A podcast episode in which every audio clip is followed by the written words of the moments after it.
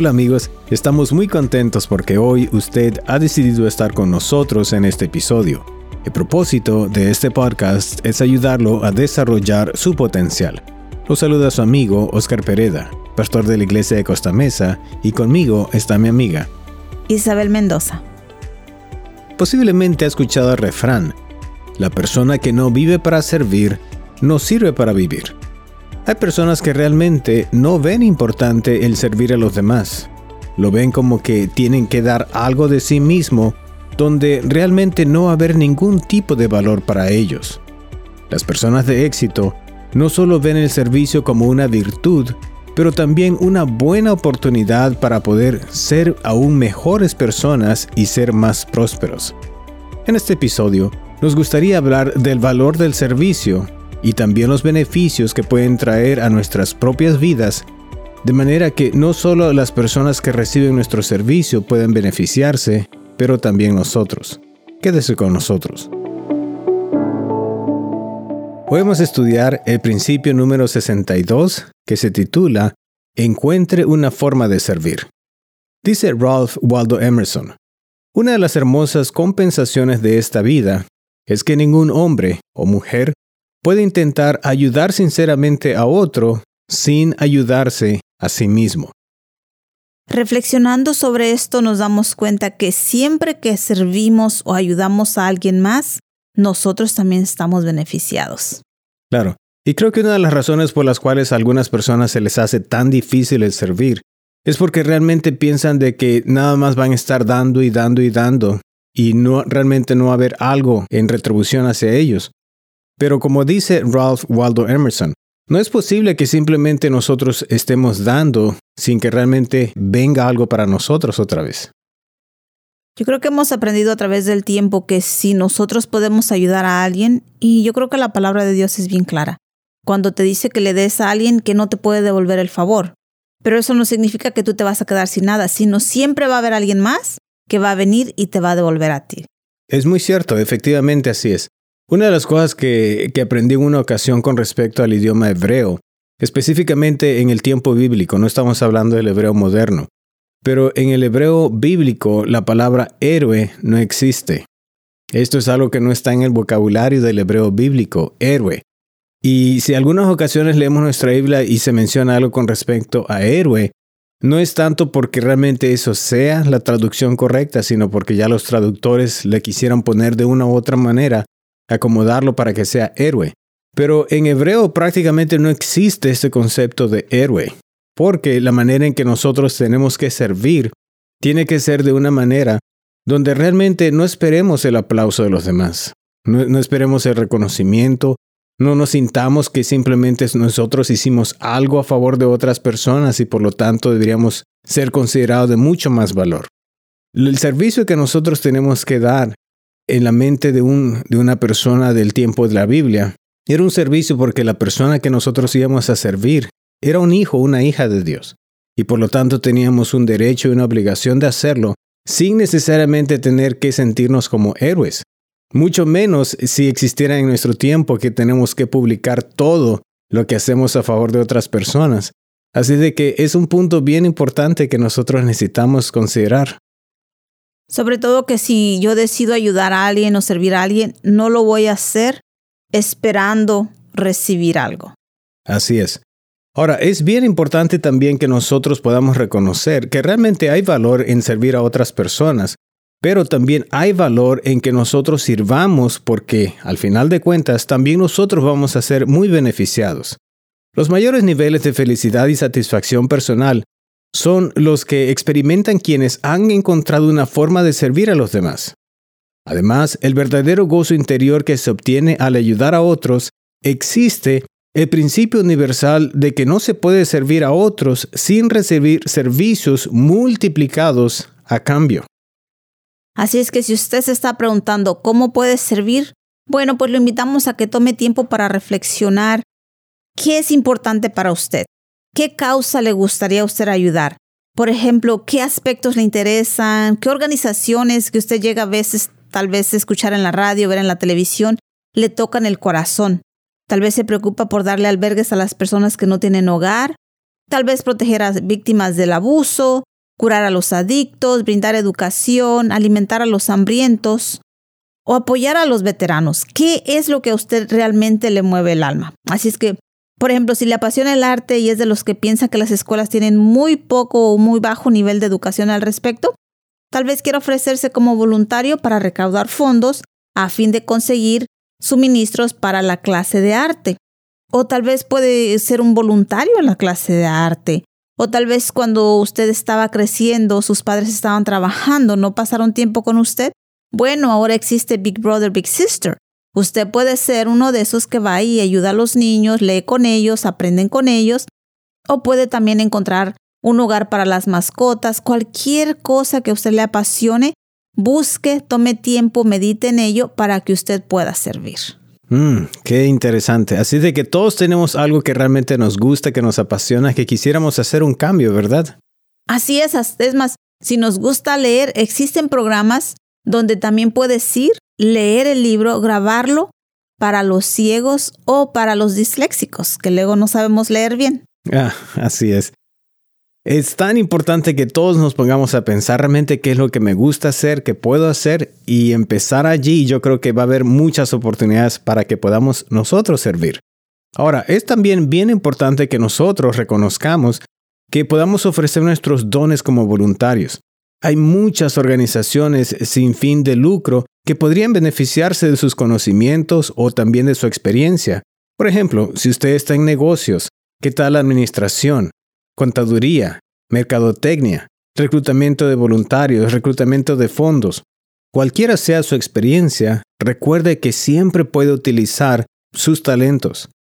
También tiene que reconsiderar que muchas organizaciones también cuando ven de que usted ha sido una persona que se ha dedicado a servir, lo van a considerar de una manera muy importante. Es más, van a ver de que usted tiene un gran corazón y de una u otra manera van a hacer lo posible con tal de que también usted pueda beneficiarse. Claro, y al final usted recibirá más de lo que dé. Por ejemplo, dicen que cuando uno se ofrece como voluntario, recibe uno siempre mucho más de lo que damos porque hay investigaciones que muestran que el trabajo voluntario indica que quienes se ofrecen como voluntario viven más tiempo, tienen sistemas inmunes más fuertes, sufren menos infartos, se recuperan más rápido de un infarto, tienen un nivel más alto de autoestima y tienen un sentido más profundo de significado y propósito que los que no hacen trabajo voluntario. Además, hay investigaciones que muestran que cuando desde jóvenes empezamos a hacer trabajos voluntarios, tenemos más oportunidades de llegar a ocupar mejores cargos en cualquier colegio, cualquier trabajo que nosotros obtengamos simplemente porque tenemos un currículum de que hicimos trabajo voluntario. Así es que trabajar como voluntario es una poderosa forma de establecer contactos que suelen llevar a encontrar oportunidades de negocios y de avanzar en la profesión, además de que podemos hacer más amistades. Claro, qué buen punto. Me llamó mucho la atención lo que usted dijo, que la persona que sirve es una persona que tiene mejor salud. E inclusive si pasa por esta mala experiencia de quizás un infarto, puede recuperarse más rápidamente. Eso es un beneficio que realmente no podemos negar ni tampoco podemos rechazar porque realmente es algo que nos va a beneficiar directamente a nosotros. Más aparte, todo lo que usted mencionó. En una ocasión estaba escribiendo un resumen y estaba tratando de, de, poner qué es lo que había hecho.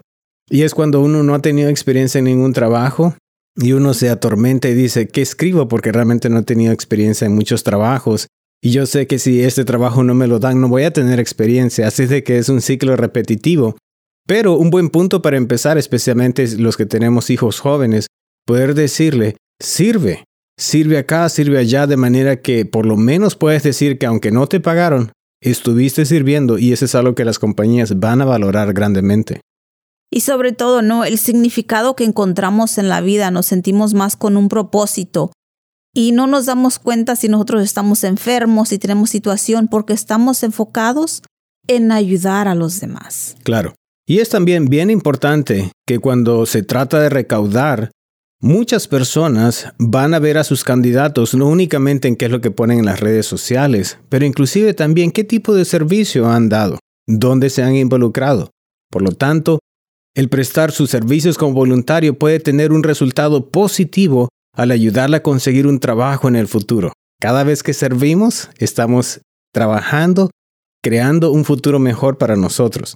Además, una de las claves del éxito es establecer una amplia red de relaciones y el trabajo voluntario le permite conocer toda clase de personas que nunca conocería en otras circunstancias. Esto es algo que me dice mi hija. Ella sirve como voluntaria, en un banco de comida y siempre que llega lo primero que me dice son las personas que conoció. No tanto que hizo, sino las personas que conoció. Así que cuando nosotros estamos sirviendo, esto proporciona oportunidades para conocer a más personas y si usted está en un trabajo donde requiera efectivamente conocer a más personas, bueno, pues ahí las tiene. Ahí las podemos encontrar y como dijo usted, estamos sembrando para el futuro. Y esto me recuerda una historia de una compañía de café que tienen una política de patrocinar a un niño por cada empleado de la compañía. Ellos por forma de retribución a cada país donde ellos compran el grano de café, ellos patrocinan a un niño. Por ejemplo, tienen niños en Guatemala, Colombia y Costa Rica. La compañía paga una cifra de 35 dólares cada mes y los empleados adicionales tienen correspondencia con sus respectivos niños. Les envían regalos de Navidad y mantienen una relación con ellos.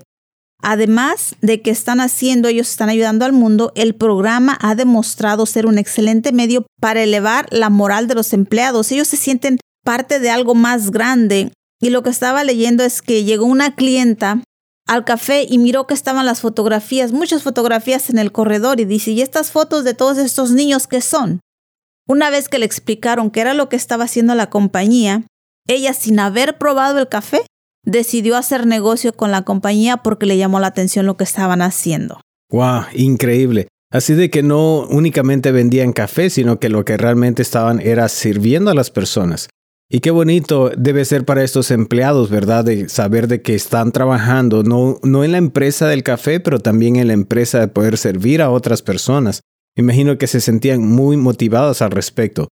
Y es que realmente esto es algo que se ha comprobado. Sir John Mark Templeton hizo un estudio con más de 10.000 empresas en un periodo de 50 años. Ponga atención, más de 10.000 empresas en un periodo de más de 50 años. Y lo que descubrió este hombre, que los mejores resultados a largo plazo llegaron en raudales para quienes se centraron en el suministro de los productos y servicios cada vez más benéficos. Importante saber, así es que las empresas que sirven no únicamente tienen resultados inmediatos, pero también a largo plazo. Creo que quienes están en el mundo de negocios, dice el autor, pueden asegurarse mutuamente de que si uno trata de dar lo mejor cuando sirve a la comunidad, su negocio no decaerá, sino que prosperará. ¿Notó usted esto? Que cuando nosotros servimos mejor a la comunidad, su negocio no decaerá, sino que prosperará. Me imagino si ven que un negocio está ayudando a la comunidad, lo que queremos es que crezca y lo seguiremos apoyando. No únicamente eso, pero inclusive la cultura de una compañía, de un negocio que realmente está encargado en servir. El trato que nos dan es mejor comparado con una compañía que quizá no tiene este espíritu de, de poder servir. A veces inclusive a nosotros como clientes nos tratan mal. ¿Y quién quiere regresar a un negocio así? Ni regresamos ni recomendamos. Así es que piensa en la posibilidad de que cuando usted decide hacer un trabajo que inspira y presta un servicio que les brinda productos y servicios cada vez más beneficiosos a las personas y cuando sus esfuerzos se centran en dar y no en recibir, entonces usted recibirá en última instancia más de lo que ha dado. Como le gusta decir a Zig Ziglar, uno de los más grandes maestros estadounidenses de los principios del éxito. Él siempre decía o dice, usted puede conseguir cualquier cosa que quiera en la vida, simplemente se ayuda a otras personas a conseguir lo que quieren. Así es que el mundo responde a quienes dan de forma más positiva que a quienes reciben. Naturalmente, nosotros queremos apoyar a quienes dan. En pocas palabras, quienes dan, reciben. Mm, interesante. Esta cita de Zig Ziglar siempre me ha llamado la atención que nosotros vamos a conseguir cualquier cosa que queramos en la vida, simplemente si ayudamos a otras personas para que ellos también consigan lo que quieren en la vida. Y al final de cuentas, todos tenemos algo que nos gustaría conseguir en la vida. Ahora, no se trata únicamente de estar obsesionados únicamente en querer para mí nada más, sino si yo le ayudo a otras personas a alcanzar lo que ellos están queriendo lograr, al final de cuentas ellos también me van a ayudar a mí a alcanzar lo que quiero lograr. Y algo que escuché hace tiempo que, que me llamó mucho la atención, que si tú te concentras en ayudar a las demás personas a conseguir lo que ellos quieren, lo tuyo vendrá como dice la palabra del Señor. Por consecuencia vendrá. Mm, qué importante, así es. Ahora, es importante que veamos esto en algo práctico, no es simplemente algo teórico. Vamos a hablar de Kenneth Baring, un hombre muy rico que había aparecido en numerosas ocasiones en las listas anuales de Fortune 500 y de Force 500 de las personas más ricas de Estados Unidos, con un patrimonio neto estimado en 495 millones de dólares. Nacido en la pobreza en Wisconsin, ganó sus primeros dólares repartiendo periódicos, cortando el césped, trabajando en una maderería y en una tienda al por menor cuando era adolescente. Después de la secundaria, vendió autos usados y finalmente abrió su propio concesionario de automóviles nuevos y usados. A los 27 años ya era millonario. Luego se trasladó a la Florida y comenzó una segunda carrera como promotor de bienes raíces. Fundó y levantó Taramac en Florida y más tarde se trasladó a California, donde construyó Blackhawk, una de las comunidades residenciales más exclusivas de los Estados Unidos. Cuando me encontré con él, dice el autor, y lo oí hablar en la Cumbre Internacional de Logros en Chicago, Illinois, habló de cómo su búsqueda de una vida feliz había pasado en cuatro etapas. Y esto fue lo que él habló de las etapas que él había pasado en su vida. Dice que mientras empezaba sus primeros días, él quería todas las cosas básicas. Quería un auto, una casa, un negocio que creciera y se expandiera. Pensó que si él tenía estas cosas, sería feliz, pero no lo fue. Después vino la segunda etapa de su vida. Ok, ahora cosas mejores. Pensó que si tenía una gran mansión, un auto más caro, un avión privado, por ejemplo un enorme DC-9, un yate y vacaciones exóticas, sería feliz. Pero una vez más, no lo fue. Llamó a la tercera etapa de su vida cosas diferentes. Pensó que tal vez había estado comprando el tipo equivocado de cosas. Entonces, Ken comenzó a comprar autos clásicos costosos. Llegó a tener más de 100 de estos e incluso abrió un museo del automóvil para mostrar lo que se había convertido en la mayor colección de autos clásicos del mundo. Aún en busca de aquello que lo haría feliz, decidió unirse con su compañero Ken Hoffman y comprar el equipo de fútbol Seattle Seahawks de la NFL. Imaginó que si fuera dueño de un equipo de fútbol profesional, podría sentarse con sus amigos en la sección de propietarios e interactuar con los jugadores en los vestidores y esto le traería felicidad. Pero una vez más, no fue así. Mm, vamos a repasar. Él dijo que eran cuatro etapas en las cuales pasó su vida. La primera tenía que ver con adquirir más cosas y entre más adquirió, no fue feliz. Después de eso vino la segunda etapa que consistía en ahora tener cosas más exóticas, viajes e inclusive su propio avión, pero esto no lo consiguió la felicidad. Y después vino la tercera etapa en lo que tenía que ser ahora más extenso, todavía ser dueño inclusive de algunos equipos de fútbol, y esto no le trajo la felicidad. Después entonces viene la cuarta etapa, la etapa comenzó cuando un amigo le preguntó a su regreso de un viaje de África en su avión privado. ¿Podría hacer una escala en Rumania y entregar seis sillas de rueda en un hospital? Durante ese viaje, Ken fue transportado a una experiencia de levantar a un anciano que había perdido a su esposa y que luego sufrió un derrame cerebral y sentarlo en una de las sillas de rueda. El hombre empezó a llorar y Ken se encontró a sí mismo conmovido a un nivel más profundo que nunca antes. Sintió más gratitud y alegría que las experiencias que habían tenido en toda su vida. Inspirado por esa experiencia, regresó a su casa y creó una fundación de sillas de rueda que proporciona sillas gratis a las personas con discapacidad física en los países en desarrollo que no pueden comprar una. A partir del año 2014, The Wheelchair Foundation o la Fundación de Sillas de Rueda había regalado más de 940 mil sillas en 152 países en todo el mundo. Al año siguiente, y esta historia la verdad realmente me conmovió, Ken vivió la experiencia de darle una silla de ruedas a un niño frágil de 11 años en la Ciudad de México. Este niño era ciego y discapacitado. El niño quería darle las gracias, por lo que Ken se inclinó y tomó sus manos para que él pudiera saber en dónde estaba. En medio de lágrimas y con la ayuda de un intérprete, el joven le dijo, No puedo verte ahora, pero te veré en el cielo y te dará las gracias una vez más. Ken dijo que se conmovió de una manera tan profunda que fue incapaz de responder. Luego nos dijo, Esa fue la primera vez en mi vida que sentí la alegría pura. Asegúrese de encontrar también usted una manera de servir que pueda encontrar este tipo de felicidad. Hmm. Cuando estaba leyendo yo también esta historia, me estaba poniendo a pensar en el autor del libro de Eclesiastés, que es una persona que dice que tenía tanto que se dedicó también a adquirir, pero no encontró la felicidad. Dice que todo era vano. Pero una de las cosas que él menciona, o por lo menos que he notado que no menciona, diría mejor, es el hecho de que no dedicó su vida a servir. Y aquí lo puedo ver con la vida de Ken. Ken efectivamente obtuvo mucho en la vida, adquirió bastante y no pudo encontrar esa experiencia de felicidad, sino que más bien cuando se dedicó a servir es cuando todo pudo tener significado para su vida. Así de que el servir es sumamente crucial para todos.